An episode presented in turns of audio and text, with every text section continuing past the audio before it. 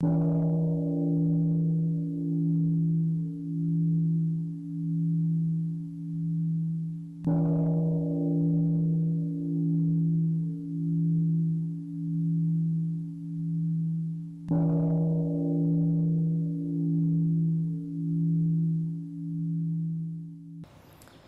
mô Đức Bổn Sư bổn Sakyamuni, con con kính bạch sư ông, kính bạch kính bạch ông thủ tòa, kính thưa quý thầy quý sư cô và toàn thể đại chúng.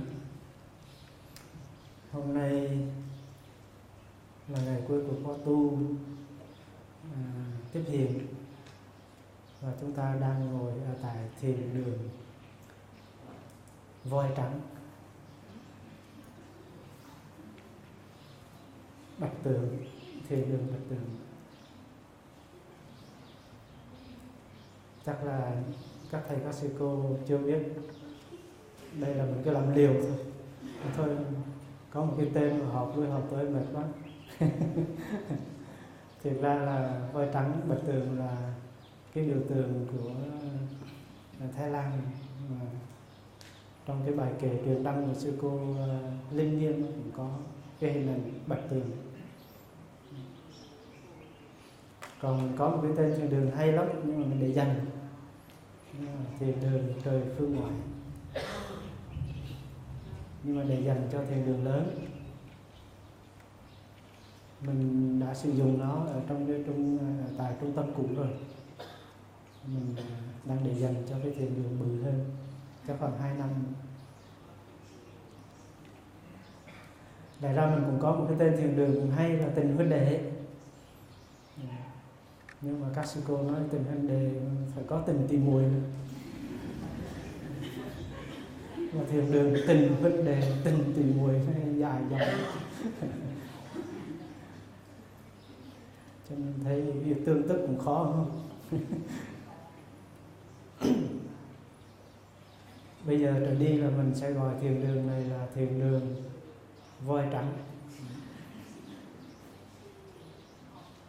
Mà nếu mình thích uh, chữ hán là bạch tường thiền đường bạch tường bởi vì mỗi lần hỏi mình đang ở đâu đó thì ở trên cái thiền đường trên nhà anh thì từ đường nhà anh. Nghe chẳng thi ca gì hết.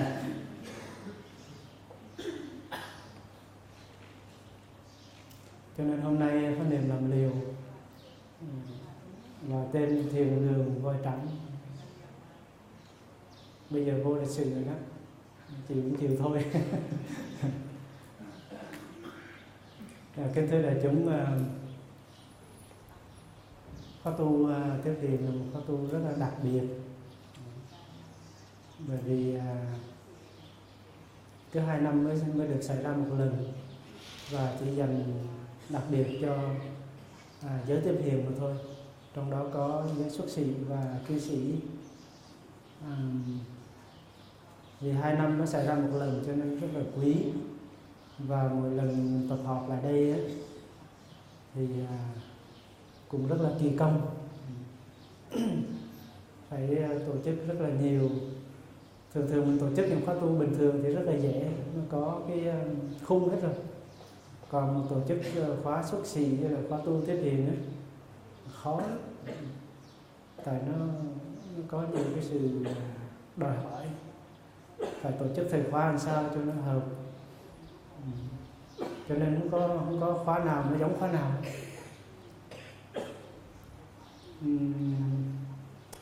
Và giới tiếp hiện thì, ví dụ như ngày xưa sư ông nghĩ là mình làm một ông thầy, rồi mình đi dạy mà mình có thể trao truyền cho các đệ tử xuất gia của các thầy khác là được rồi. Và mình đầu tư, mình đào tạo cho các giới cư sĩ mình khỏi cần phải để nhận đệ tử xuất gia. Nhưng mà sau một thời gian đó, thì thấy rõ ràng là nếu mình không có đệ tử ờ, xuất gia của mình đó, thì những cái gì mà mình khám phá ra ờ, thì sẽ không có được tiếp nối ừ, một cách tròn vẹn. Và đối với những người cư sĩ ấy, thì họ cũng sẽ không có tiếp nối một cách tròn vẹn được. Bởi vì sao? Vì họ còn có rất là giới hạn. Bởi vì họ có gia đình, họ có công ăn việc làm có nhiều chuyện để lo, cho nên họ không thể tập trung hết 24 giờ đồng hồ để mà tiếp nhận và tu tập như là người xuất gia. Cho nên cái vấn đề là vấn đề đầu tư. thì khi mà xong nhìn như vậy thì xong mới thấy rằng phải có hàng đệ tử xuất gia xuất gia được ờ, được xuất gia dưới sự chỉ dẫn của mình. Tại vì lúc mà ở bên tây phương thì xong ờ, dạy cho các vị cư sĩ tây phương rất là nhiều và thậm chí thì giả của xong cũng là người cư sĩ vì vậy cho nên sư ông à, đã nhận đệ tử rất là trễ. Còn nếu không thì bây giờ sư ông có hàng thượng tòa hòa thượng cho nên đệ tử của sư ông là lớn. Nhưng mà tới tầm, phải tầm tới sáu mươi mấy tuổi thì sư ông mới nhận đệ tử. Trễ. Một phần là tại vì sư ông đi tranh đấu mà mình có quá nhiều việc để làm thành ra không có thời giờ để mà chăm sóc đệ tử cho nên sư ông không dám nhận đệ tử nhận rồi thì phải chăm sóc. Còn nhận xong bỏ luống đó thì không được. Lương tâm xong không cho phép. À, và khi mà xong bắt đầu à, đầu tư nhận đệ tử xuất gia và đầu tư để mà truyền dạy cũng như chăm sóc cái giới xuất gia cố nhiên là xong không có à, không có không có không có thờ ơ với người cư sĩ. Xong vẫn dạy dỗ, đào tạo người cư sĩ. Nhưng mà sư ông thấy rằng chính cái người xuất gia là mình phải, nó là, chính là nơi mà đầu tư nhiều nhất. Bởi vì họ sống 24 giờ đồng hồ và sống tròn cả cuộc đời của họ trên con đường à, tu tập và phụng sự. Thì cái điều này đúng đối với Đức Phật. À, cho nên Đức Phật phải đi tìm tìm người để mà truyền đạt lại, để mà trao truyền lại cái tuệ giác của ngài.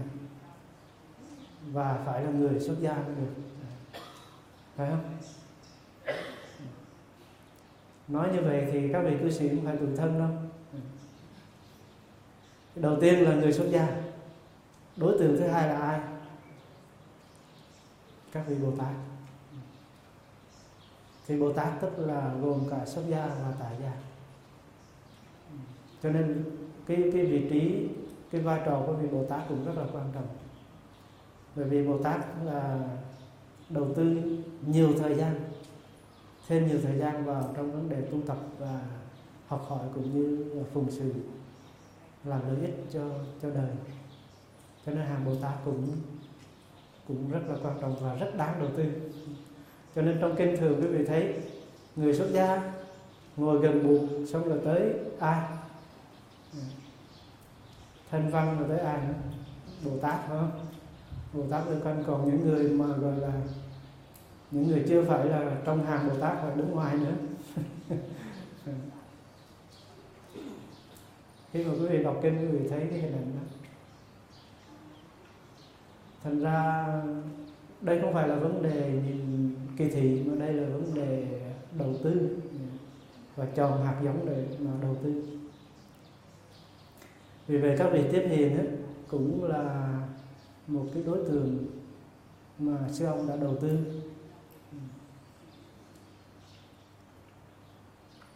Cho nên vai trò của vị tiếp hiền cũng à, rất là rất là quan trọng.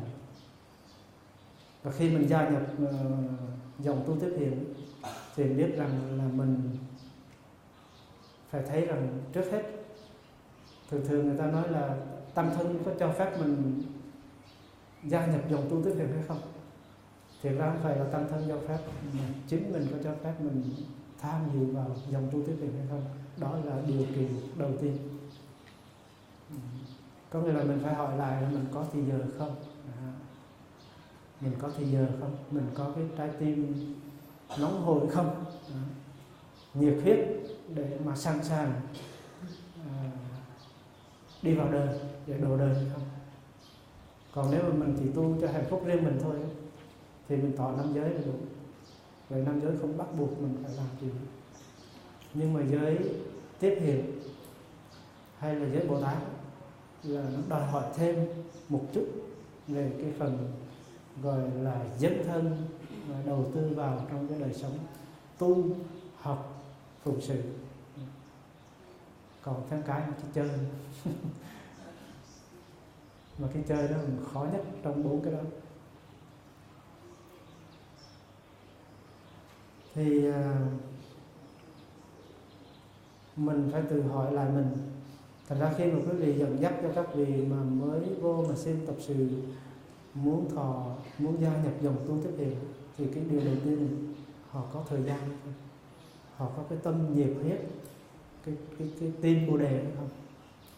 Tâm thương yêu rộng lớn, sẵn sàng, có thời gian, có năng lực để mà tu tập, học hỏi và độ đời. Thì nếu mình có những đủ những cái yếu tố đó thì tiếp nhận trở thành một vị tiếp hiền rất là dễ. Và cái đó chính mình trả lời đấy, chứ không phải còn tăng thân đó là tác thân cho mình thôi cho nên những vị nào mà tham thiền nó tại sao tăng thân không cho tôi thọ giới? Cái đó không phải là tăng thân không cho mình thọ giới, mà tăng thân thấy mình có đủ điều kiện để mình có thể gia nhập dòng tu tiếp hiền và khi mình đặt chúng, mình hướng dẫn cho chúng cho tăng thân thì mình nắm được nguyên tắc này. Thì mình rất là dễ biết được ai có đủ điều kiện để thọ giới tiếp hiền chứ còn không thì kiểu thương người này thì cho ghét người kia thì bỏ ra ngoài. Ừ, thì không được. Hoặc là những người kia họ nghĩ rằng ồ mình mình là đối tượng về sự bị kỳ thị. À, mình không có được công nhận và mình khổ. Hôm nay bài pháp thoại à, bài chia sẻ. À, mình sẽ đúc kết lại chút thì cái điều đầu tiên á, thì mình thấy rằng nguyên giới tiếp hiện 14 giới tuy vậy nhưng mà gom lại chỉ có hai chữ thôi. À, chánh kiến.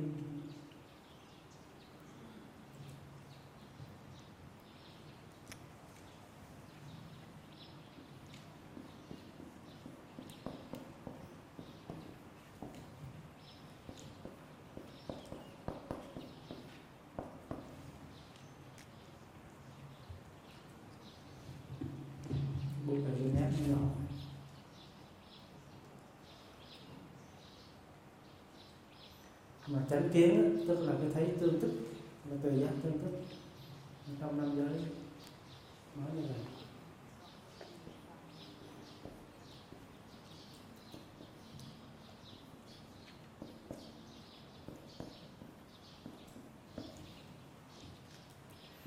Đó là linh hồn của 14 giới thế giới mà tương tức là sao? Có ai biết định nghĩa tương tức là gì không? Tương tức có nghĩa là gì?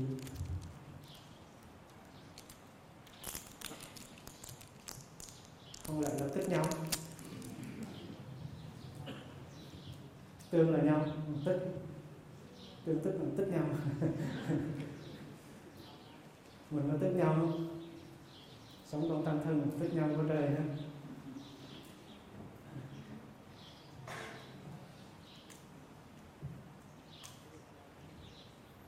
cái này mình học rồi sư bá ôn sư uh, ôn từ bà vừa ôn có cũng có dạy.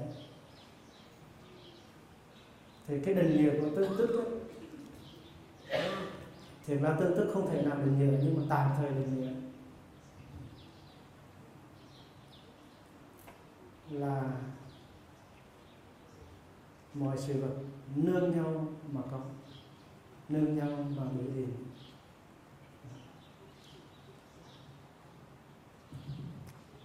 Cái này nương cái kia mà bị hiền.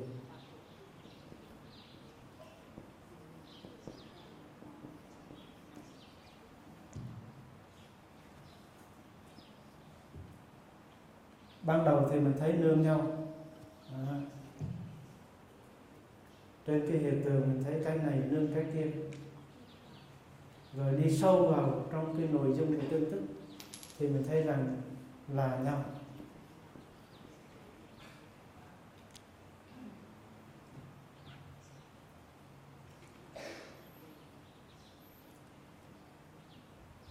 Ví dụ tăng thân pháp luân, nương vào, tăng thân đốt thiên mà có, phải không? Rồi tăng thân đốt thiên nương vào tăng thân pháp luân, mà có. Rồi từ từ mình đi sâu vào, mình thấy tăng thân đốt thiên là tăng thân pháp vân tăng thân pháp vân là tăng thân đốt thiên ban đầu thì mình thấy trên cái bình diện tích môn thì mình thấy như vậy. Và đi vào cái bản môn thì mình thấy là hai cái, cũng chỉ là một cái thôi. Và cái thấy này rất quan trọng, tại vì nó giúp cho mình thoát ra khỏi cái cái tư duy cục bộ của mình. Mà bây giờ thế giới là nó là phi cục bộ thế giới. Bây giờ người ta khám phá là nó locality tức là phi cục bộ. Mà trong khi mình vẫn còn tư duy cục bộ.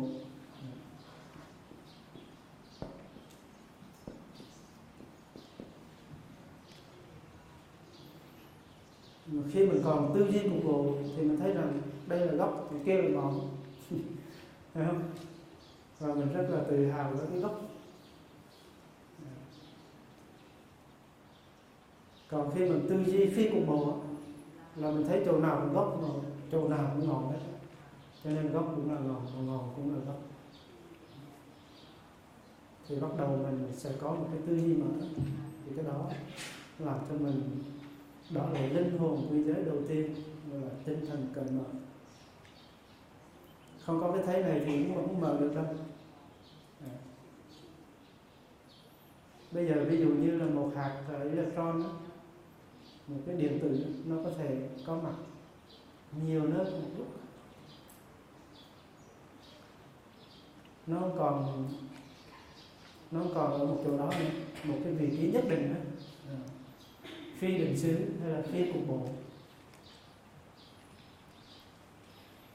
Mà khi mà tư duy cục bộ á, là tư duy nó bị trói buộc ở trong cái nhận thức hàng hạt của mình thành ra nó làm cho mình khổ nhiều cho nên cái người tu tập đó là phải có cái thấy tức là phải có chánh kiến. Mà tổ lâm tế cũng nói vậy đó. Đừng có đi tìm cái gì hết á. Đừng có tìm cầu cái gì hết. Nếu có thì phải tìm cầu chánh kiến. Quý vị nào đọc uh, lâm tế lục thì biết phải không? Có ai đây chưa đọc lâm tế lục?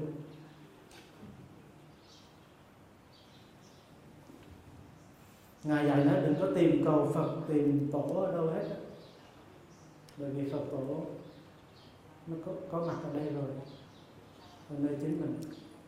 Không đi đi tìm cầu như một đối tượng ở bên ngoài. Đừng có đi tìm trình độ như là một đối tượng ở bên ngoài mình. Ờ. Cái đó thì là khái niệm. Cho nên gặp tình đồ như vậy thì nên đốt nó đi.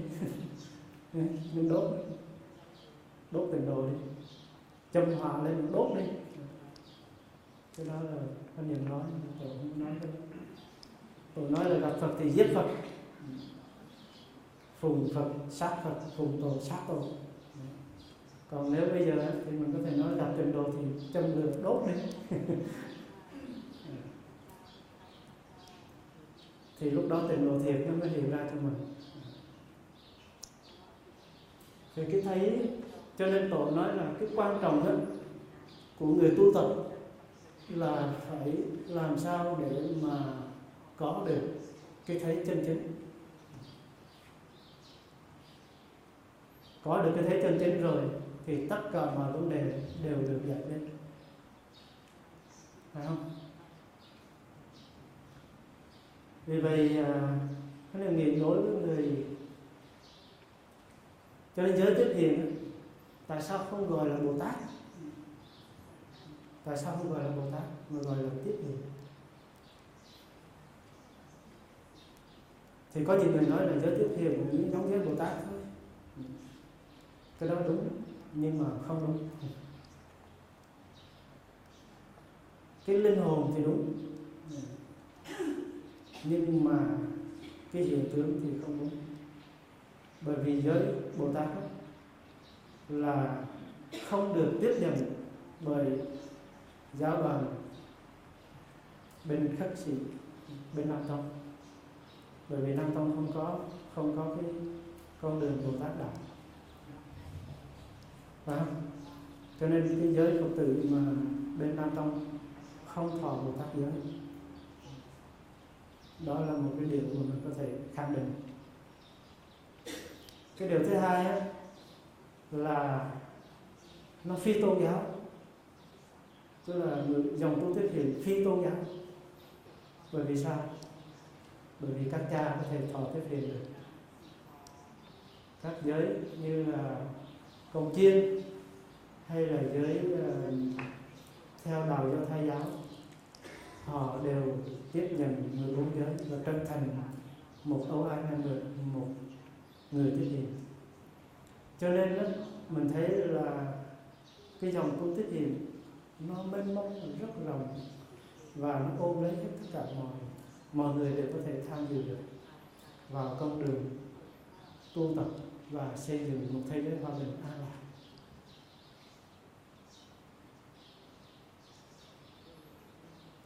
Còn nếu mình gọi nó là bồ tát giới, thì nó chỉ nó sẽ, nó chỉ gói tròn trong cái gia đình phật tử mà thuộc về truyền thống đại thừa. Cho nên giới bồ tát thì có thực tập ở trong các nước như là việt nam, trung hoa, nhật bản à, tây tạng hay là hàn quốc vân vân. Nhưng mà các nước như là miến điện thái lan đâu có. Nhưng mà những cái dòng tu tiếp hiền và những người tiếp hiền những người thọ giới tiếp hiền đang có mặt khắp nơi hết. Dù trong truyền thống bắc tông hay là nam tông trong truyền thống phật giáo hay là ngoài phật giáo. Cho nên, dòng tu tiếp thiền nó có một cái sứ mệnh như vậy. Cho nên nó có thể được hiểu là phi tôn giáo. Giống như năm giới vậy năm giới mục đích bây giờ không còn, nó chỉ hàng hẹp hàng cuộc ở trong giới phật tử nữa. Mà năm giới bây giờ nó được là toàn cầu hóa. Và tất cả các mọi người đều có thể thực tập năm giới được mục đích của nó là gì? Để tạo ra một thế giới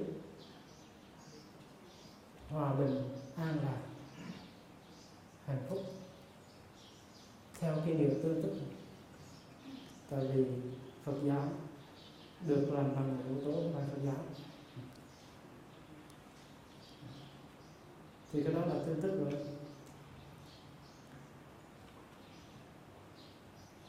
Hiểu được cái ý nghĩa đó rất quan trọng trong vấn đề hành đạo. Tại vì mình nghĩ rằng giới tiếp thiền dòng tu tiếp thiền là nó chỉ gói gọn trong cái Phật giáo thôi. Thì tất cả những cái sinh hoạt thiết kế của mình có thể nó sẽ mang rất là nặng về cái hình thức à, thuộc về tôn giáo. Và như vậy là các bạn khác không tới được. Phải không? Cho nên mình mình tổ chức cái sinh hoạt tu tập của mình làm sao mà các cái bàn khác đạo khác như là công giáo, cao đài và những người đó có thể tới để thừa hưởng được cái thời giác mà cái cái đất sống cùng sự mà dòng tu thức hiền có thể giới thiệu cho nên có khi mình phải bỏ bớt. Phải lược bớt những cái ờ, tính chất mang tính là lễ nghi tôn giáo. Thì thì cái dòng tu tích hiền nó mới đi vào đời được. Còn không thì nó chỉ lân quần lân quần ở trong giới phật tử mà thôi.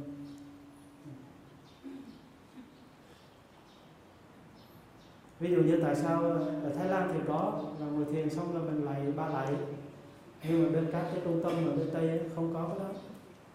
Tại vì lại nhiều quá. Những người Tây phương họ dị ứng họ chỉ cần tiếp nhận cái giáo pháp và tu tập thôi. Còn bắt đầu kêu họ lại tam bảo nữa thì nhiều quá. Có cái lệ tùng giới đó, họ tới lại cũng phải may mắn lắm rồi. Cố gắng lắm rồi. Cái ngày nào cũng lại tam bảo hết thì giống như là mười lần họ lại xuống là họ có cảm giác là phạm chúa phản đạo của họ. Mặc dù là họ thấy đạo Phật hay họ cần học. Cho nên tại sao mình không có lầy như vậy để cho người phương Tây những người tôn giáo khác họ có thể cảm thấy dễ chịu khi mà tới với mình?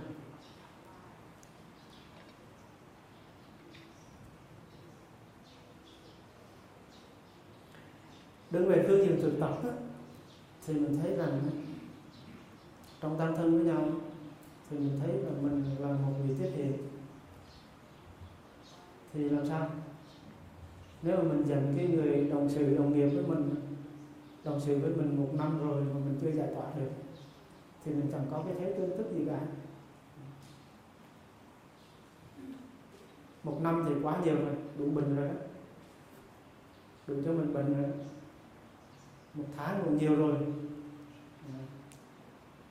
mà Đức Phật dạy là 24 giờ đồng hồ thôi. Phải không? Trong vòng 24 giờ đồng hồ, mình đang giận người nào đó, mình đang gặp khó khăn thì mình phải tìm cách xử lý cái vấn đề của mình với người đó. Còn để tới một tháng, rồi để tới hai tháng ba tháng, rồi để tới một năm. Có người tới mấy năm rồi, vẫn còn nguyên. Chưa giải quyết được thì mình thấy là mình chưa phải là intervene mình chưa phải là tiếp hiện thứ thiệt. Mình chỉ có cái vỏ thôi.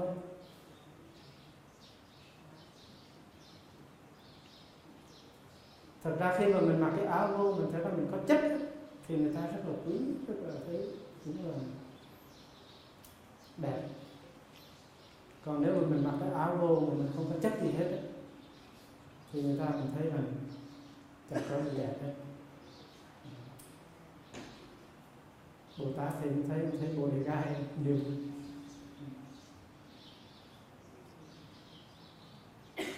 Mà cái ý nghĩa của cái dòng tu thuyết hiền tương tức này đi đúng với cái tinh thần kinh kim cương Bồ Tát, mà không thấy rằng là Bồ Tát mới thiệt là Bồ Tát. Cho nên mình không gọi mình là Bồ Tát, mình chỉ gọi mình là tiếp hiền thôi mà ngay cả tiếp hiền của mình cũng có thể được thông đôi lúc mình cũng liền luôn cái chuyện tiếp hiền đó đi. Thì mình mới là tiếp hiền đích thực. Thì chánh kiến là một trong cái chi nhánh của bát chánh đạo. Ừ, tức là tám cái con đường, cái lối sống, cái nếp sống chân chính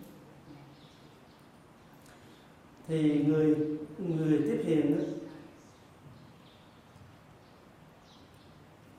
trước hết là mình phải học. Mình học bơ bơ cũng được mình phải học cho nó tới nơi tới chốn. Thành ra thầy nghe nói thầy từ thông có giới thiệu cho quý vị một số cuốn sách không sách gì không kinh á, sách thì nó vô cùng vô tận tràn gian đại hại nhưng mà mình sắp chết tới nơi rồi mình học đi cho nhiều. Đấy. phải không? Bây giờ thế giới nó còn trăm năm nữa là sao mà bùng nổ hết rồi? Tai họa sắp cuộc tới đầu mình rồi học đi cho nhiều. Vậy thì học cái gì? Nó có những cuốn sách mà không biết là thầy Vũ Thông đã giới thiệu cuốn gì rồi. Anh Châu Thương.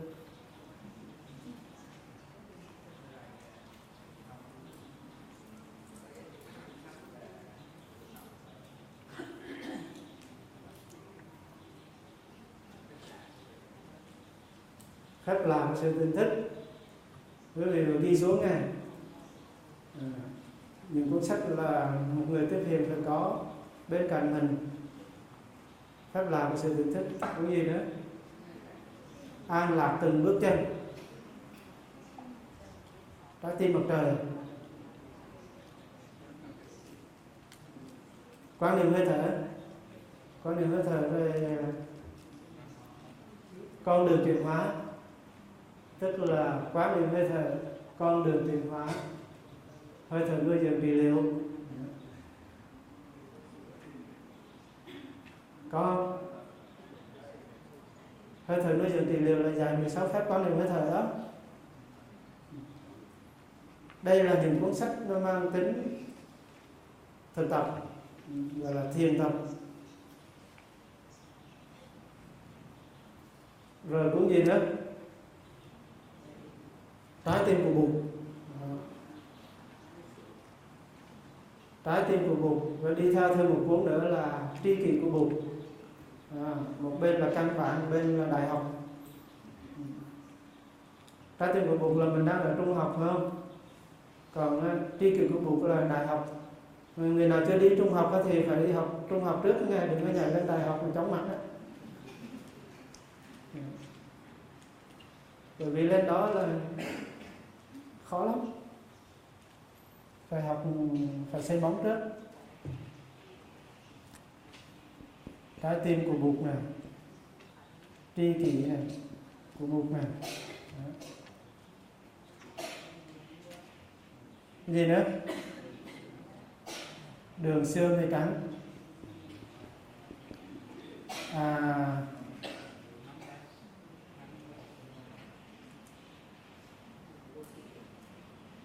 sống chung an lạc. Cả đâu mà không đọc rồi cũng được đấy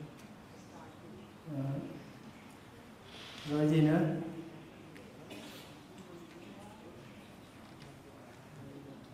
Thì mấy cái đó là ước hàng sự sống, rồi an lạc từng bước chân. Hạnh phúc. Đấy. hạnh phúc là gì? Nói về những phương pháp thực tập căn bản, mà là đệ tử của sư ông đó, mà chưa nắm được vững những cái pháp môn căn bản tu tập đó. Thì thôi đừng nghĩ tới chuyện phụng sự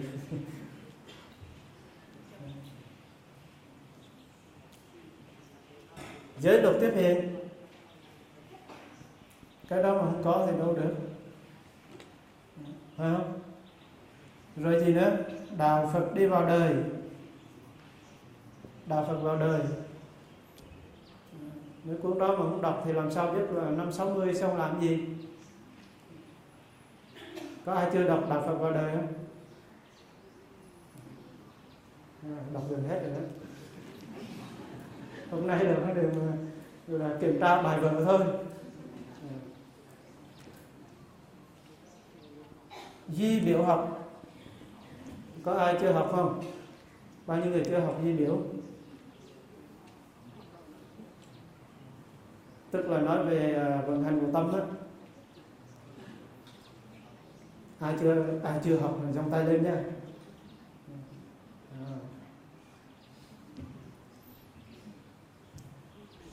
điều học đó, học chục lần. Học một lần làm sao mà hiểu nổi.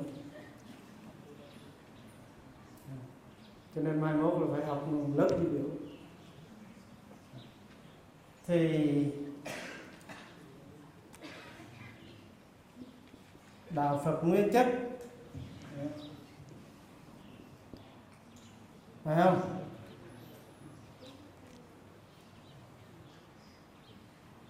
Ít ra là mình phải đọc những cái tác phẩm này. Đọc mà không phải đọc không? Đọc cho nằm lòng, đọc cho thuộc, đọc mà hiểu, cho nó cặn kẽ. À. rồi làm gì? Để tu. Để tu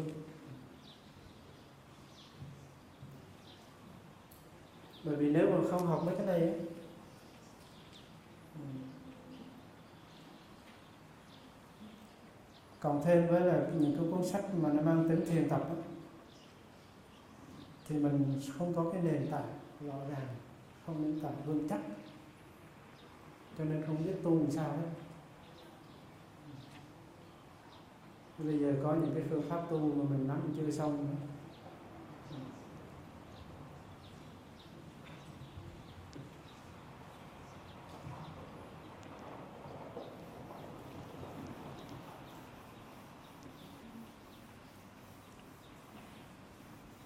mà cái tự học này á, thưa quý vị tự học này sư ông nói là không phải là học chất chứa kiến thức, mà chữ học này tiếng phạn là xích xa tức là luyện tập. Chữ học này không có phải giống như là học ở trong ờ, trường ờ, thâu thập bao nhiêu kiến thức rồi đem về. Bởi vì mình cần kiến thức thì mình lên mạng mình search rồi có hết. Vấn đề là mình nắm vững những cái giáo pháp để mình có thể tu tập với cá nhân mình và tu tập với cái đoàn thể của mình. Bây giờ nói chuyện tu. Này mình nói học này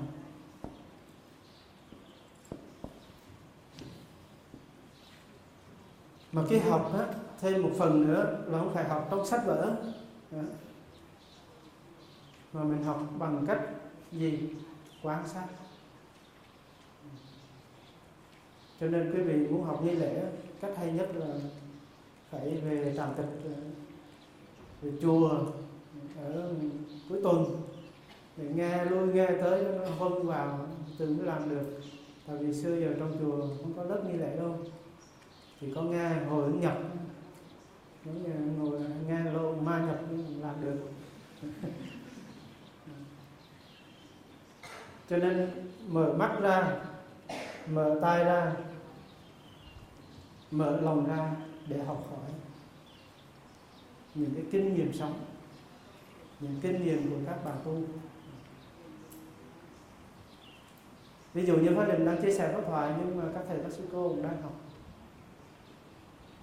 Học cái cách mình nói chuyện. Học, ví dụ như có những câu trả lời vấn đáp thì thường là cũng được học từ cái cách mà được các sư cha sư mẹ vấn đáp. Mình học cái cách để mình trả lời. Mặc dù mình có thể có cái câu trả lời cho riêng mà ngày xưa có niềm cũng học từ đó, ngày xưa xong hay ờ, bói kiều ấy. Không có bói kiều nào mà mình vắng mặt hết á. Mà xong biết ờ, người nào mà vắng mặt là xong rầy. Ờ, tại sao? Tại sao đây là lúc mà xong đang dạy cho các con tại sao lại vắng? Đó là trao truyền. Mình ngồi đó mình nghe, mình học. Bởi vì có những cái vấn đề nó khó mà học cái cách sư ông xử lý như thế nào? Mình phải học. Thì cái học đó nó không có trong sách được bây giờ nói tới cái tu. Đây là một cái một trong bốn nguyên tắc của sư ông đưa ra cho các thầy, các sư cô và các vị tiếp hiện thứ nhất là học, thứ hai là tu. Thì tu á thứ nhất là một người tu một người tiếp hiện á, thì phải có khả năng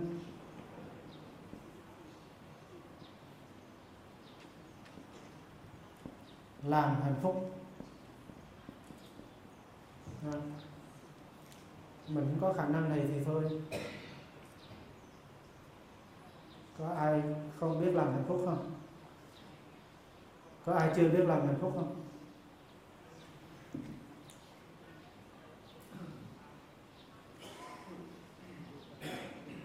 Bởi vì hạnh phúc không phải là những thứ mà người ta cho mình.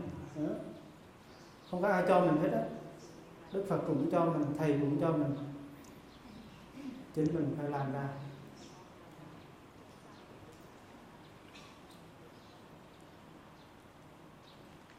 Ví dụ như là mình tới chùa tổ đi, mình thấy có sư ông rồi đó.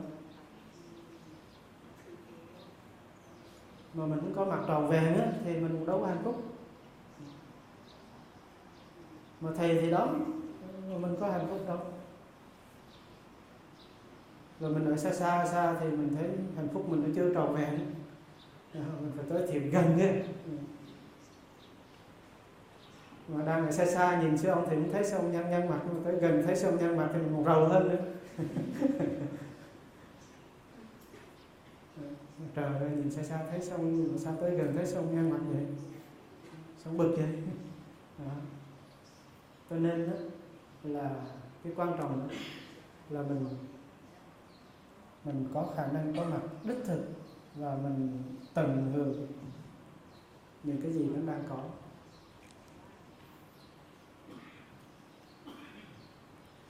Và cái điều này mình học nhiều rồi cái này cũng cần phải nói nhiều.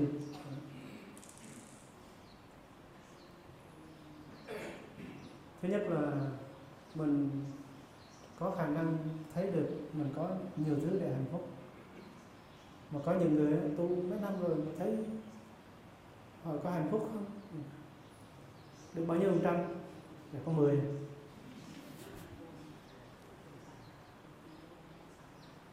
mấy phần trăm? 10 phần trăm là nhiều lắm rồi đó. Mà không tôi lúc còn thấy bảy. Thì còn mấy kia nằm đâu? Thì quý vị thấy là mình là cái hiền rồi đó. Mình có thể có khả năng muốn vui muốn hạnh phúc lúc nào mình muốn hay không. Dạ. Thì cái đó gọi là có chủ quyền. Người có chủ quyền là người có thể làm ra hạnh phúc bất cứ lúc nào mình muốn. Mà cái hạnh phúc này có phải là chỉ có hoa thôi không? Dạ có khi mình hạnh phúc với khổ đau nữa. Có ai có hạnh phúc với khổ đau không? Ví dụ như là mình bệnh mình bệnh quá mà. Mình bệnh mình nằm liệt giường ấy. cái thấy các bạn đi làm này làm kia vui quá mình cũng thân. Nhưng mà có những người họ hay lắm. Bệnh đó, có hạnh phúc tại vì được các bạn tới thăm. bình bình thường mình khỏe có ai thăm mình hết á cho nên là bình cũ có người tới thăm mình hạnh phúc. Rồi khi mình bệnh á mình có cảm cúm một chút á mình đừng có rầu tại vì chính cái đó trong y khoa người ta nói lâu lâu mình bình chút về là cơ thể mình nó tạo ra đề kháng để cho mình chống lại với những cái, cái vấn đề vi khuẩn mới. Cho nên bình cũng hạnh phúc đừng có tưởng đâu.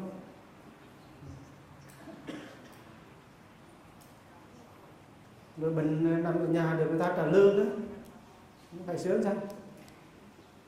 Thành ra mình thấy cái người cái người tu á, trước hết là mình có khả năng làm ra hạnh phúc ngay cả khi mình bệnh.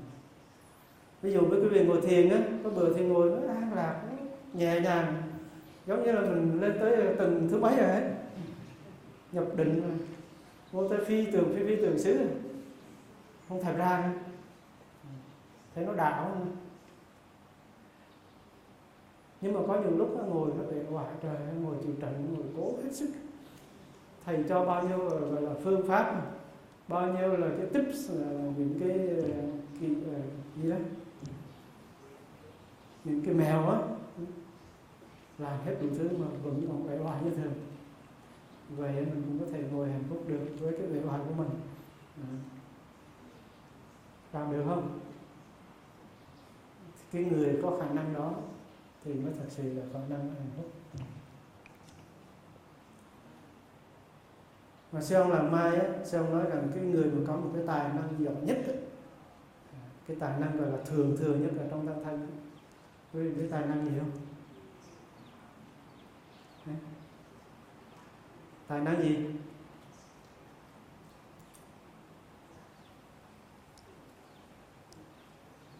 Tài năng hạnh phúc. À, đơn giản không tài năng hạnh phúc. Đó là cái tài lớn nhất. Ừ. Chứ không phải là cái tài là tu thuyết pháp hay hay là tổ chức giỏi hay là đi ra ngoài để mà tranh đấu thành công cái này cái nào tài năng đó thì là rơm rác thôi. Ừ. Tài năng hạnh phúc mới là quan trọng. Bởi vì cái mình có hạnh phúc á và mình biết sống hạnh phúc được với chính mình thì mình có khả năng sống hài hòa hạnh phúc với mọi người. Và khi mình tới với tăng thân mà mình là một cái thành tố hạnh phúc, ai cũng à, thậm chí còn đem cái vòng tới khiêng mình về. Cầu cho mình ở lại đó với tăng thân của mình càng lâu càng tốt. Phải không? Thành ra cái yếu tố hạnh phúc rất quan trọng. Mà cái này mình được học nhiều lắm thờ có hạnh phúc, đi có hạnh phúc, ngồi có hạnh phúc. Và một trong những cái mà hạnh phúc lớn là buông bỏ. Buông bỏ letting go.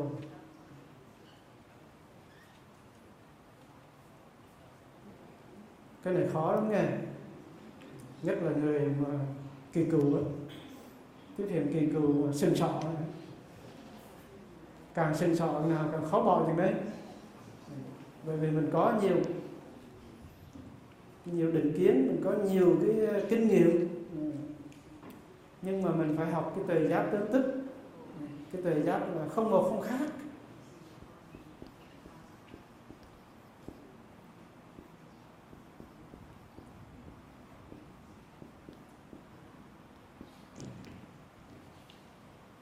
Không một không khác.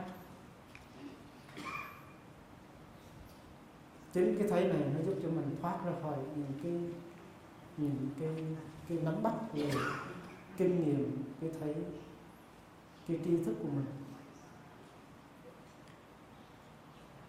Cái ông ờ, Bruce Lipton một nhà sinh vật học nghiên cứu về ờ, về tế bào của con người. Ông nói là con người của mình đó, phần nhiều là bị program hết tức là bị cài đặt hết rồi. Mà quý vị biết bao nhiêu phần trăm nó bị cài đặt không? Ông đo đạc ông tìm ra là 95 phần trăm là đã cài đặt sẵn hết rồi. Và mình ngoan ngoãn đi theo thôi làm theo. Cho nên những gì mình tư duy những gì mình nói và những gì mình làm đó, là nó được sắp đặt sẵn hết rồi. Và mình chỉ đi theo và mình hành xử một cách vô thức. Vô thức. Mình sống trong cái sự vô thức này. Vô thức này mình có thể hiểu như là cái từng của mạc na thức này.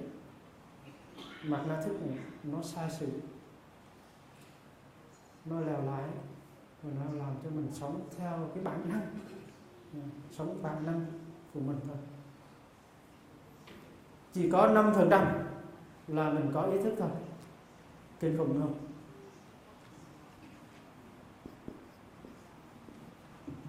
Năm phần trăm là mình có ý thức thôi. còn phần nhiều là sống thừa thải. Mà cái này dễ hiểu lắm thưa quý vị. Dù mình tu 10 năm rồi á, mình đi ăn cơm buổi trưa với đại chúng cũng là đi một cách vô thức. Nhìn có vẻ chánh niệm lắm, nhưng mà mình làm trong vô thức. Mình đi thiền hành với đại chúng, mình cũng có thể đi trong sự vô thức của mình. Cái đó là bản năng tập khí của mình. Mà cái bước chân đó chưa chắc mình là có chủ quyền. Bởi vì cái đó mình vô tập, và nó thành ra một cái thói quen. Một cái thói quen này nó không phải là một thói quen sinh động, mà thói quen đã được cài đặt sẵn và cứ vậy đi. Mà trong cái đời sống hàng ngày, mình sống 95% là trong cái thế giới vô thức. Cho nên tại sao các anh say rượu say mà mềm rồi nó mà lái xe về nhà được, tránh được những cái tai nạn. Mà lúc đó ý thức đâu có làm việc một cách rõ ràng.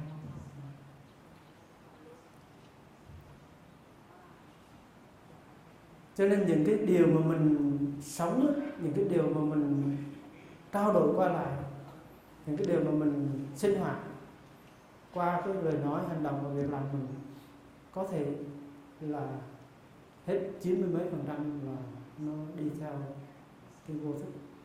Vô thức đó có nghĩa là nghiệp dần, nghiệp lực mình nó dâng lên.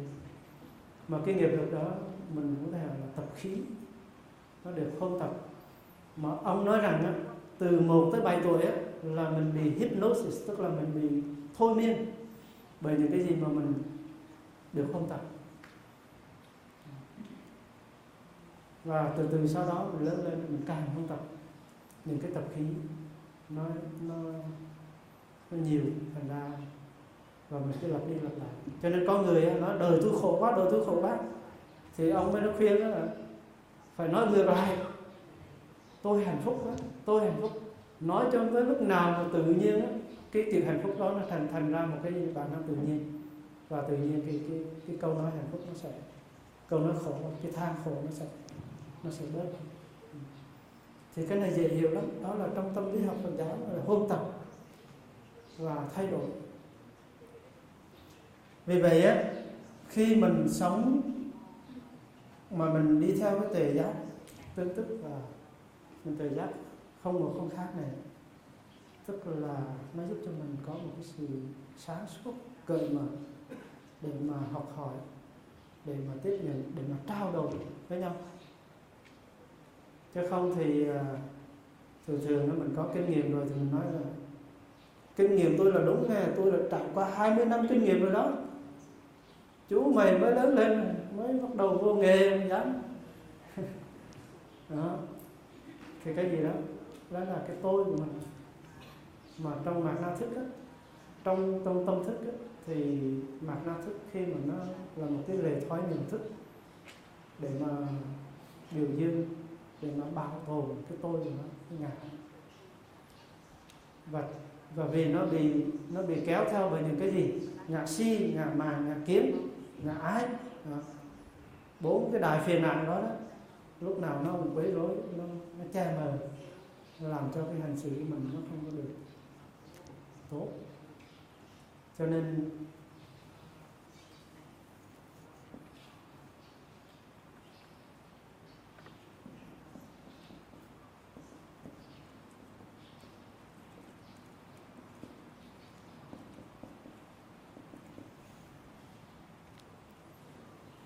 mà khi cái anh này bị mờ bị che mờ bị bị khống chế bởi những cái đại phiền não là ngã si ngã màng ngã kiến ngã ái đó, thì cái ý thức này nó bị ảnh hưởng rất nhiều. Bởi vì ý thức nó nương vào mặt na thức mà nhận thức thế giới bên ngoài. Mà nếu mà mặt na thức nó cung cấp cho nó những cái thông tin mà nó mang nặng cái chất liệu của ngã chấp đó của mặc cảm của hơn kém bằng. Thì cái anh chàng này xung ra ngoài và hành xử theo cái đó. Qua sáu giác quan của mình. Mắt, tai, mùi lưỡi thân. Vì vậy, tại sao mình cần phải, thứ nhất là mình phải rót vào. Nhưng mà ý thức này nó rất là linh hoạt, rất là linh hoạt đặc biệt của ý thức này nó rất, rất là linh hoạt. Và nó có thể xử lý thông tin. Mà nếu mà nó có chánh niệm đó nó có sự sáng suốt thì nó sẽ biết cách xử lý những thông tin đúng theo cái cái sự sáng suốt của nó. Cho nên tại sao mà mình mình phải chế tác hạnh phúc để mà rót vào cái tâm thức của mình những cái cái vui? Vì vậy khi mà mình gặp một sư ờ, mình làm việc với nhau, mình gặp một người, làm việc chưa hay lắm á ví dụ đóng cái cửa chưa có hay lắm. Tu gì tiếp hiền rồi, đóng cái cửa cũng xong. Phải không? Ở chung với nhau, đóng cái cửa cũng xong. Nếu mà em đóng xong thì mình tới mình đóng lại, mình khép lại. Mà khi mình khép nó xong á con người là khép khép cái cửa cho nó đẹp nó có chấp nhận thì người kia nhìn thấy đó là lúc mình trao truyền. Mình dạy cho em mình bằng cái thân giáo của mình.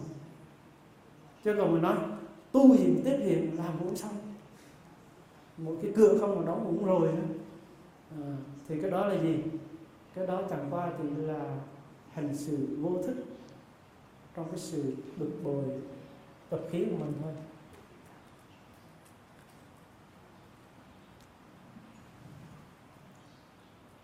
Do đó, mình phải như lý tác ý à, mình phải thực tập dự giới và mình thực tập chánh niệm, thắp sáng chánh niệm để làm gì để mình viết lại cái lập trình của tâm thức mình mà tiếng Anh bây giờ người ta y giới y khoa não bộ người ta bắt đầu nghiên cứu vấn đề là mình phải rewrite lại cái consciousness mình là mình phải viết lại tâm thức của mình và muốn có chủ quyền ấy thì cách hay nhất là phải thắp sáng ý thức thôi.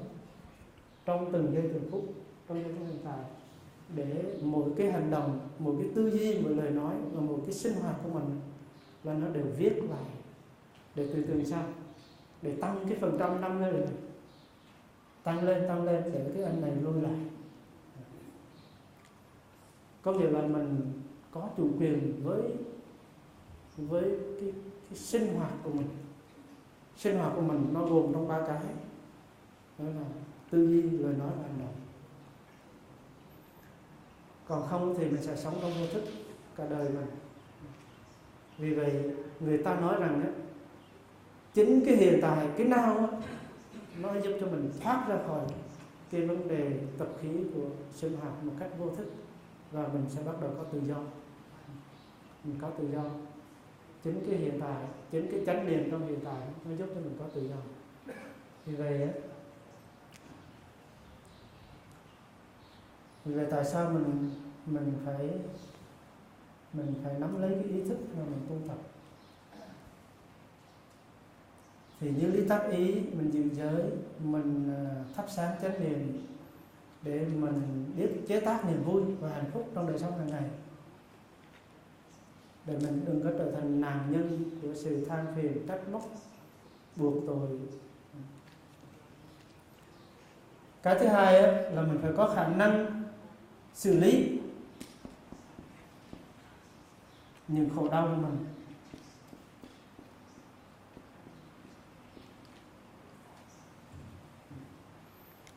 Nếu mình có một cái khổ đau nào đó, mình có một cái bực bội, mình có những cái bức xúc nào đó thì mình phải có khả năng quay về thiền đi, thiền ngồi, thiền thở, thiền bút thư. Hay là thiền lại để làm gì? Để mình chăm sóc lấy cái nỗi cái cái cái bức xúc, cái khó khăn của mình. Mà một người tiếp thiền không làm được điều này thì phải khoan mà mơ. Đi ra ngoài độ đời, tại vì đời khó độ lắm. Phải độ mình trước cái đó cho nên cái từ tiếp xúc á, không phải là mình vươn ra ngoài để mình tiếp xúc khổ đau mà trước hết là mình tiếp xúc với khổ đau của chính mình. Rồi khổ đau đâu? Trong gia đình của mình. Mình làm chưa xong. Trong gia đình có hai ba người làm chưa xong. Ra xã hội là trăm người. Làm sao mà chịu nổi?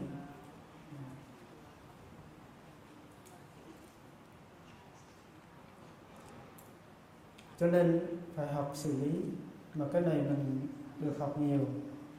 Có tu nào có thầy có sư cô cũng dạy đó. về cái nghệ thuật nhận diện ôm ấp, làm lắng dịu khổ đau, và quán chiếu vào khổ đau. Để hiểu được cái bản chất, cái gốc rễ của khổ đau là gì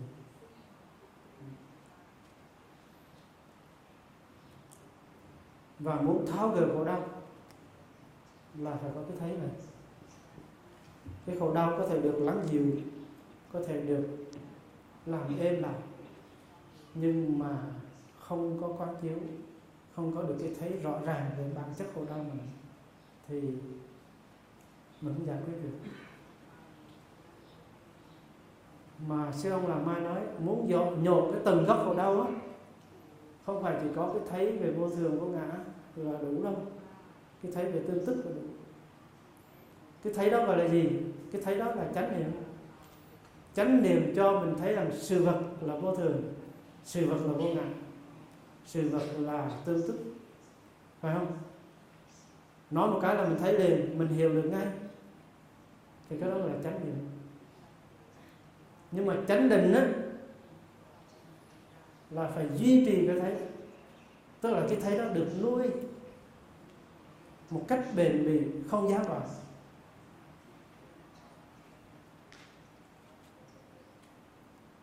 Thì nó trở thành là cái định mà cái định này là định về vô thường định về vô ngã định về tương tức. Cho nên bắt đầu là niệm, tức là thấy.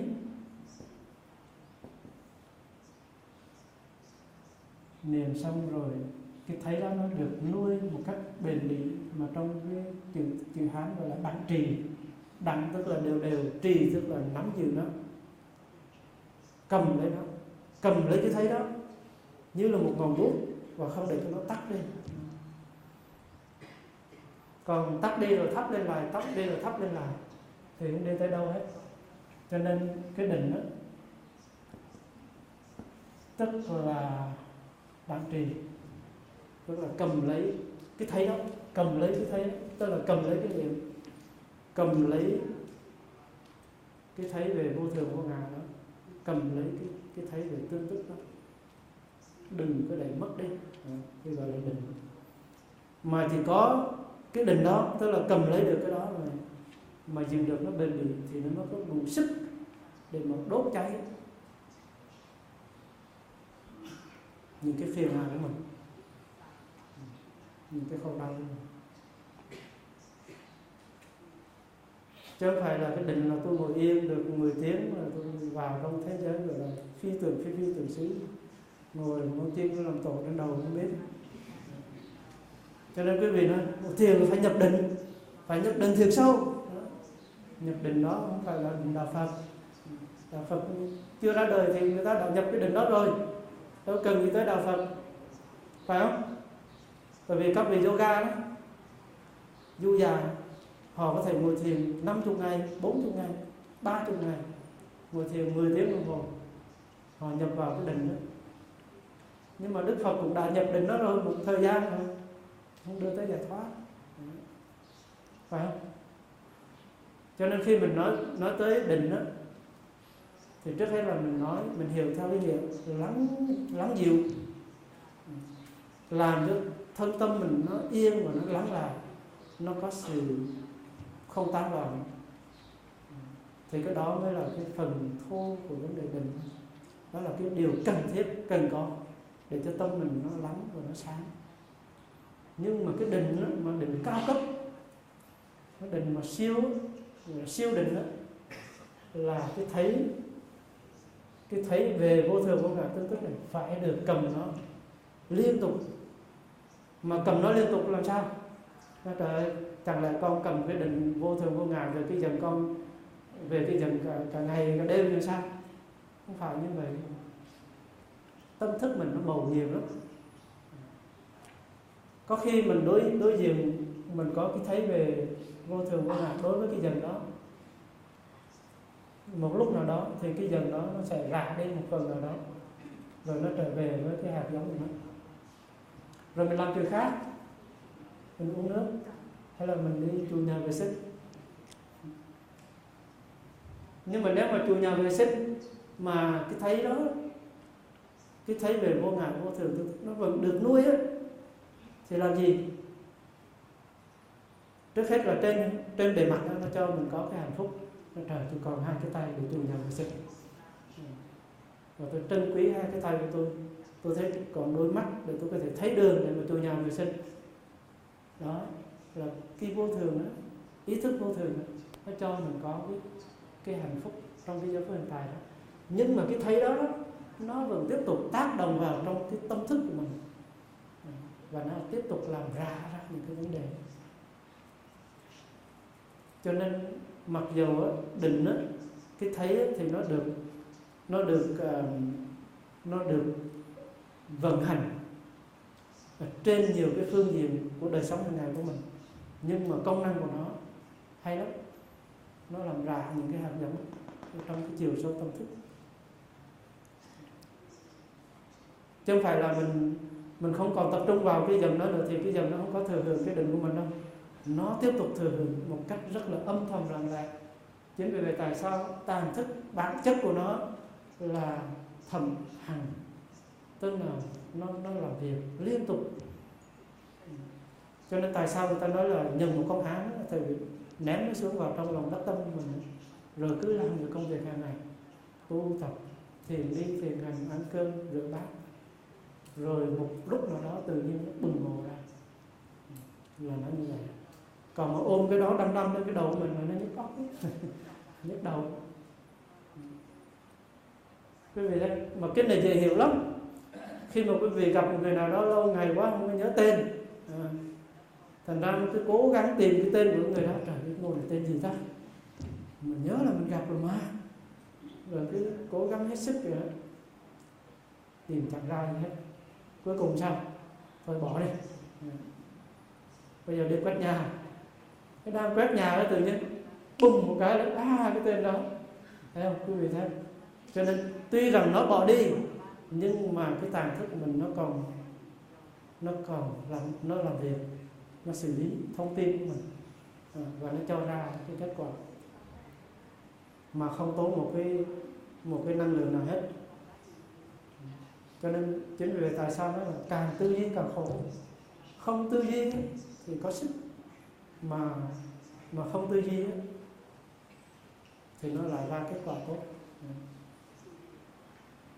Còn nếu có tư duy à, thì tư duy theo cái chánh tư duy.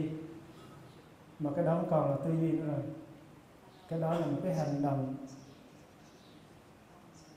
bên trong của mình. Nó được dựa trên cái cái thấy của tương thức và cái từ bi tại vì cái thấy, cái tự giác tương tức của ngài và có cái thấy đó mình có cái từ bi nó có cái lòng yêu thương. Và cái yêu thương nó làm cho mình khỏe, cho nên mình không có phải đối phó với bất cứ ai hết. Khi mình làm việc với ai, mình cũng cần đối phó. Còn khi không có cái thấy đó là mình đối phó. Chứ không phải là mình làm việc trong vấn đề hài hòa. Ừ. Mình thăm dò, mình đối phó còn khi mà có cái thấy chánh kiến và tư duy trong tư duy và có cái từ bi đó rồi, không cần đối phó. Mình tới với nhau rất là dễ và bàn bạc với nhau, mọi chuyện rất là dễ. Vì vậy à,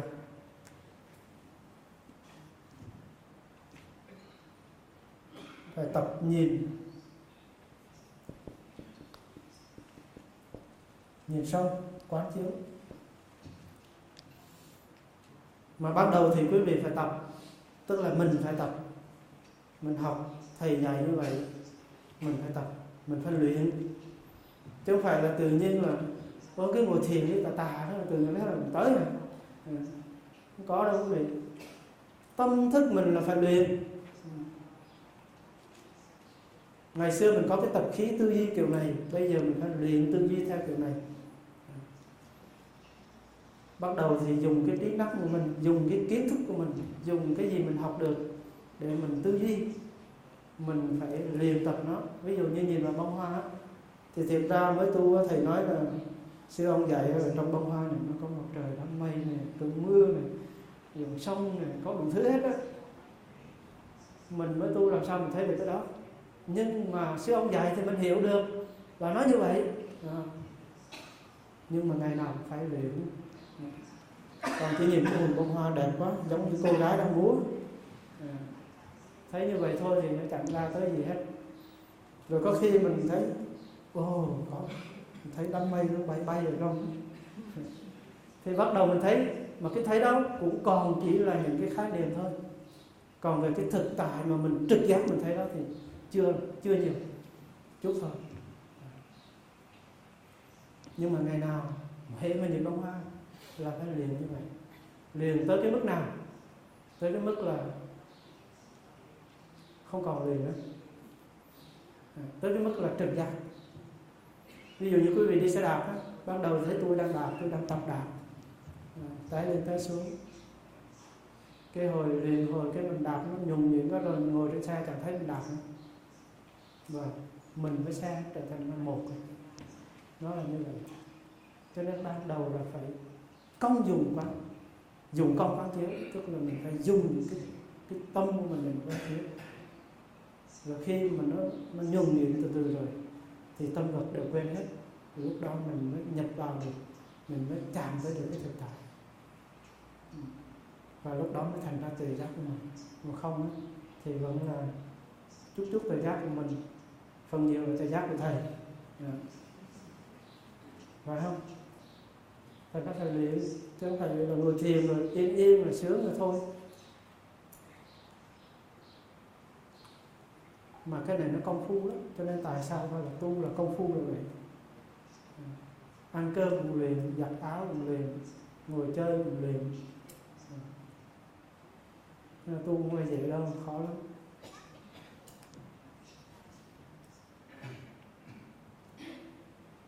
Vì vậy á mình gia nhập cái hàng dòng tiếp hiện là mình có một cơ hội nhiều hơn. Và vì sao? Mình có một cái quyền mình muốn mình muốn giải thoát. Mình muốn đổi đời cho nên mình đầu tư đúng mức hơn. Còn cái người họ tới họ tu vài hai ba bữa sướng sướng vui vui cái đi về quên hết. Nhưng mà người bồ tát người tiếp hiện là không được như vậy. Người tiếp hiện là phải đầu tư nhiều hơn một chút.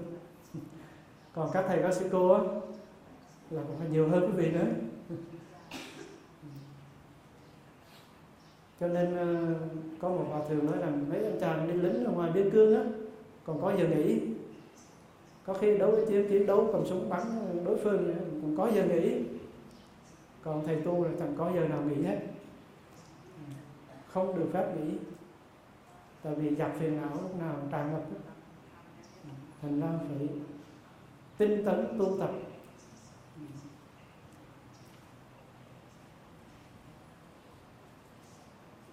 Chuyện chơi mình nói sau này. Cho nên quý vị nào mà nói rằng đang tiếp hiểu rồi nghe ta nói là tu pháp môn làm mai chỉ trớt trớt bề mặt. À, chỉ có thở vô thở ra rồi thở lên thở xuống. Hát hò cả ngày. Ừ. Rồi chỉ ờ, tiếp xúc với trời xanh mới trái chẳng đi tới giải thoát lúc nào nữa. À, bắt đầu hay lung lay mình không biết rồi mình có đi có đúng đường hay không ta? Phụng sư. Tức là làm việc đó, phụng sư. Phụng sư khó lắm. Bởi vì nó đi ra tương tác với mọi người hệ làm việc thế nào có đụng chạm? Mà đụng chạm thế nào có hơi giận trách móc người, người khen thưởng đủ thứ thì khi mình phụng sự thì mình phải tập nhìn cái khổ. Thứ nhất là mình phải hiểu đối tượng đối tượng độ đời của mình. Thứ hai là những cái khổ của đối tượng mình đang đang trải qua đang kinh nghiệm. Mà quý vị biết cái khổ nào đối tượng mình có nhu cầu gì? Cho nên mỗi lần các thầy các sư cô tổ chức khóa tu á ví dụ khóa tu cho tuổi tuổi thanh niên á, thì phải nghiên cứu đối tượng. Phải biết mình biết ta mà trong trong trần trăm tháng được cho nên thanh niên thì nó có những cái ước mơ hoài bão khác vọng khác với người 90 tuổi. nó có những cái khổ đau khác so với những người 90 tuổi 80 tuổi, phải không?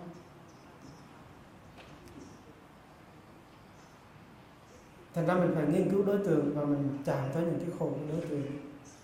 Cho nên sư ông là mai nói rằng hành đạo của thời bây giờ mình phải nhận diện ra những cái khổ mới của thời đại.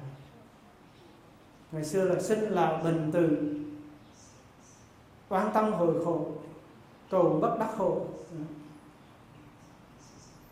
Bây giờ có những người cầu có nhiều thứ mà khổ quá trời. Chứ có phải cầu có mà không khổ đâu. Bây giờ là những khổ gì? Mình phải tâm thân, mình phải ngồi lại, mình phải nhận diện ra cái khổ. Tuổi tin thì khổ gì mà tuổi già thì khổ gì mà tuổi vừa vừa sông sồn thì khổ gì? Rồi xã hội mình khổ cái gì? Nhiều lắm nghèo đói cũng còn, bệnh dịch cũng còn. Ô nhiễm môi trường đang xảy ra. Bạo động trong gia đình, trong học đường đang xảy ra. Cô đơn, lo lắng, sợ hãi, bất an là có trong người của người căng thẳng. Thì tất cả những cái khổ như vậy mình phải nhận diện. Rồi sống trong cái sợ hãi của khủng bố cũng là một cái khổ. Người Việt mình như bị khủng bố cái gì không? Không giống mấy cái nước bên kia, mình có một cái sự khủng bố kinh khủng.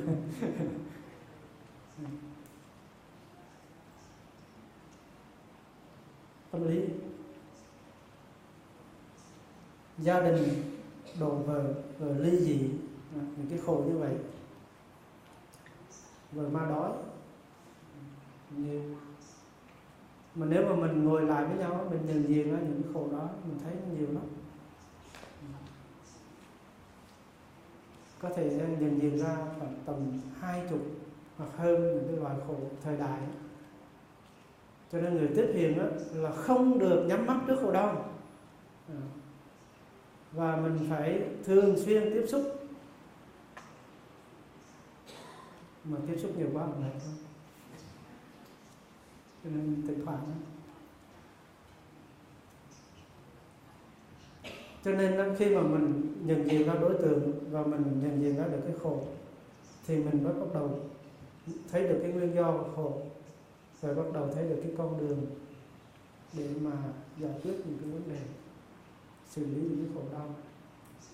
Đó là lý tưởng của người thiết hiền. Chứ không phải là mình vào dòng tu thiết hiền cho vui thì cố nhiên là mình cần vui. Nhưng mà không phải chỉ vui xong rồi thôi. Mình phải tập mình nhìn. Tại vì mình hiểu được cái đối tượng của mình, hiểu được cái bản chất khổ đau của con người thời đại, xã hội bây giờ, của vấn đề nhân loại đang đương đầu, thì lúc đó mình mới biết cách xử lý mình mới phụng sự đúng mức. Tùy theo khả năng của mình cho nên hôm qua thầy từ thông có nói rằng mình xây dựng tăng thân bởi vì một một mình mình làm khó. Khổ của mình chưa hết. Nhưng mà đợi cho hết khổ mới giúp đời thì biết đời nào đây. Cho nên đó, đới nghiệp vàng sanh. Tức là mình cũng còn chút khổ trong lòng nhưng mà mình cũng có hạnh phúc. Mình có một chút đủ tình thương mình muốn ban phát. Vừa tu vừa phụng sự chứ không phải nói là ôi đời tôi hết khổ rồi tôi mới mới độ đời. Thì ra nếu mình nhìn theo cái nhìn tương tức á nếu mà mình hết hết khổ á nhưng mà đời ta khổ quá thì mình cũng khổ rồi phải không? Tại vì khổ cái khổ với mình á cái hạnh phúc mình nó liên hệ tới hạnh phúc của, của mọi người xung quanh. Mà cái hạnh phúc của mọi người xung quanh nó có liên hệ tới mình. Thành ra vừa vừa tu vừa đồ đời vừa vừa chăm sóc Ờ, vừa chuyển hóa. Cho nên nó có đề nghị trong cái phương xây dựng tăng thân này nó khó lắm. Thì những ngày qua mình đã được học rồi, thì có đề nghị là một cái vùng của mình. Thứ nhất là mình phải xây dựng cái tăng thân mình nó có tính cách khoa học hơn chút. Đừng có kiểu xưa bày nay làm. Ví dụ trong vùng Sài Gòn chẳng hạn mình có những cái đối tượng nào cần phải ờ, đem đạo Phật đi vào ví dụ đối tượng gia đình đối tượng những người lớn tuổi. Tại những người lớn tuổi bây giờ cũng cô đơn. Con cái đi làm hết rồi bây giờ ở nhà thấy cô đơn nó không biết làm gì. À, thì bây giờ mình tạo ra một cái môi trường cho những người lớn tuổi tới tu học với nhau. Thì đó cũng là một cái cách phụng sự cho nên những tăng thân mà lớn tuổi nó cũng có một vai trò quan trọng đó. đối tượng dân nhân, họ còn có những cái khổ và còn có những cái tham thức thì mình cần phải đưa vào. Đối tượng của tuổi trẻ, thiếu niên. Bây giờ các em qua đây nó tu học và từ về nó thật, lập ra một cái nhóm tăng thân gọi là tuổi tin nhưng mà thành lập ra mà không có các anh chị lớn để mà dẫn dắt, dìu dắt nó thì nó sẽ không có cho nên phải có người đủ chịu chơi để mà giúp cho những tăng thân như vậy. Những cái nhóm em trẻ rồi đối tượng của mình là gì? Cần tổ chức những khóa tu để cho người ta tới tu học. Thì nó có những cái tăng thân chuyên về giúp lo tổ chức những cái sự kiện khóa tu cho nên trong cái trong cái vùng miền của mình thôi á, mình phải chuyên biệt nó ra. Tăng thân này làm gì, tăng thân kia làm gì chứ không phải là tăng bồ tăng thân đều làm hết mọi thứ không được đâu khó lắm. Ví dụ tăng thân đang nằm, có khả năng tổ chức những cái khóa tu. Thì mình cho tăng thân nó chuyên tổ chức khóa tu. Điều đó không có nghĩa là chỉ có tăng tăng thân tăng nằm mới tổ chức khóa tu thôi. Đây là tăng thân một, tăng thân hai, tăng thân ba, tăng thân bốn phải mình tạo ra một cái network với nhau. Và một tâm thân đều có những cái đại diện để mà liên kết những cái tâm thân với nhau. Trong đó là, trong đó là cái phần lớn là tâm thân xuất sĩ gồm các sư cô, thầy. Và tâm thân xuất sĩ này là là chủ chốt. Trong đó có những vị xuất sĩ được đặt trách để chăm sóc cho mỗi cái tăng thân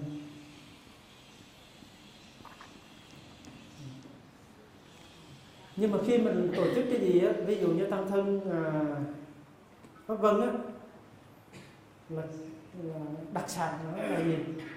Làm việc hiệu và thương là cứu đói rồi cứu lụt rồi à, chăm sóc những thầy cô giáo. Thì bây giờ nếu mình có tăng thân mà lo về vấn đề giáo dục đó, thì cái phần mà thầy cô giáo đó, để lo cho cho cái tăng thân mà chăm sóc giáo dục mà lo chăm sóc cái làm việc giáo dục. Nhưng mà khi làm việc mà cần nhân sự để giúp đó, thì mình kết nối với nhau. Nói hôm nay tăng thân à, Pháp Vân xin một trăm thân một số các ờ, bạn trẻ, các bạn có sức khỏe ừ, để đi cứu trợ. Dạ. Thì bắt đầu sẽ có cái sự điều phối đó. Như vậy á, mình vừa tu tập theo cái tăng thân của mình, mà đồng thời mình có một sự kết nối và mình làm theo cái cái chức năng của mình và mình có sự hỗ trợ qua lại. Thì tự nhiên sao mình tạo ra một cái tăng thân chung với nhau. Tuy rằng đây là một hạt nhân. Đây là nhóm hạt nhân. Đây là nhóm hạt nhân. Đây là nhóm hạt nhân. Đây là nhóm hạt nhân. Có sự kết nối rất là chặt chẽ như vậy. Và mình có những cái chung, mình có những cái riêng. Rồi mình tạo ra một cái một cái môi trường phụng sự mà không bao giờ chân lên nhau. Và mình mình làm đúng theo cái vai trò ngoài việc tu tập, thì đó là tăng thân nào và tu tập. Nhưng mà về phụng sự thì nhất là mình mạnh thế nào thì mình phụng sự theo cái thế mạnh của mình. Và khi mình cần sự giúp đỡ của các cái tâm thân khác thì sẽ có cái ban điều hành điều phối nhưng mà điều hành ban chăm sóc điều phối các cái tâm thân với nhau. Và tạo ra một cái môi trường kết nối làm việc phụng sự rất là đẹp. Ví dụ như là tăng thân trong rằm tổ chức khóa tu nhưng mà cần tăng thân uh, sân mây tới phụ cùng nhau tổ chức khóa tu tại vì ta sân mê cũng trẻ à. nhưng mà cần những ờ, những bàn tay nấu ăn rất là ngon à, thì phải gọi tới tăng thân đúc thiên tăng thân ờ, tăng rằm bởi vì có những bà mẹ nấu ăn rất là ngon à. thành ra mình có thể kết nối theo kiểu đó cho nên nó tạo ra một cái tinh thần phụng sự tập thể rất là hay rất là đẹp và mình sẽ mình sẽ giải quyết được rất nhiều vấn đề. Và tự nhiên mình cũng còn sầm xì sầm xì với nhau mà cái giới mà cái giới khó nhất mà hôm kia sư cô đoan em nói cái giới giới niệm của mình. Cái cái cái cái, cái của mình. Mình nói nó đôi khi nó kết lại với nhau mình cứ mình cứ nói làm sao để cho mọi người nghi ngờ nhau chia rẽ nhau thì cái đó là mình không thực tập theo tinh thần tiếp hiện ngày xưa sư ông có nói một bài thoại gọi là học ăn học nói học gói học mỡ. Ăn cũng phải học rồi thì mình học rồi nói cũng phải học. Mà có khi mình 8, 9, 70 tuổi, 60 tuổi rồi mình vẫn nói trong cái kiểu vô thức này đó tức là nó cài đặt sẵn thành ra mình nói ra vậy thôi còn nếu có chánh niệm á, thì mình nói khác. Vì làm sao đừng có để cho lời nói mình trở thành vô thức, mà nó phải có cái chủ quyền trong cái lời nói của mình. Để nó trở nên có ý thức.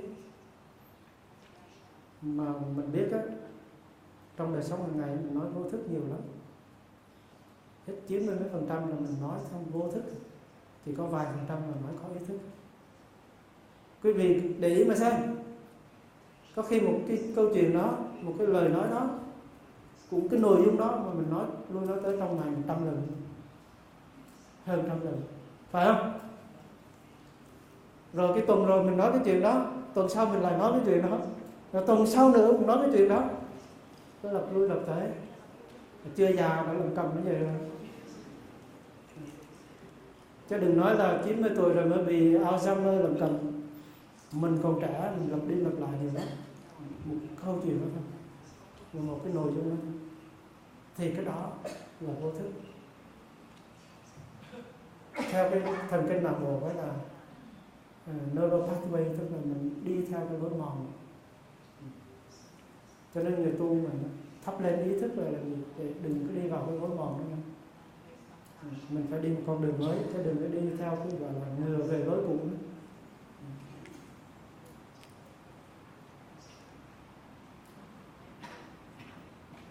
Cho nên cái phụng sự á, của mình nó phải có cái cái niềm vui nó có cái tình thương nó có cái tình huynh đệ và cùng nhau nắm tay làm việc. Và không có trồng chéo không có dậm chân lên nhau thì tự nhiên mình thấy cái tâm thân mình nó mạnh còn làm chừng nào mà sân si rồi nồi kết nó càng nó càng xây dựng thêm, thì biết là mình đang làm không đúng.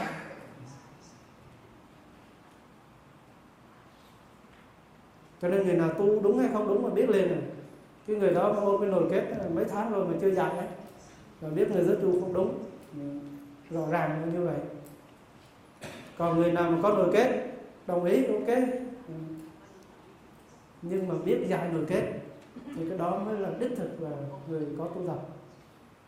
Cho nên người nào mà còn 7 ngày rồi mà còn nổi kết chưa tháo được chưa chưa ôm được cái người kia thì ở lại tu tiếp. Còn người nào mà được rồi đi về.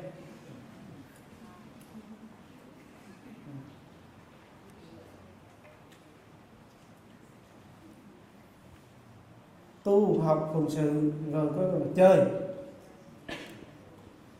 thì chơi này á có khi mình hiểu theo Luna đi picnic chơi với nhau thì đó là tốt.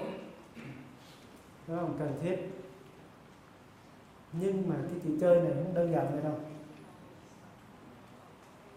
Chơi hoặc chơi tu chơi phụng dự phụng sự chơi.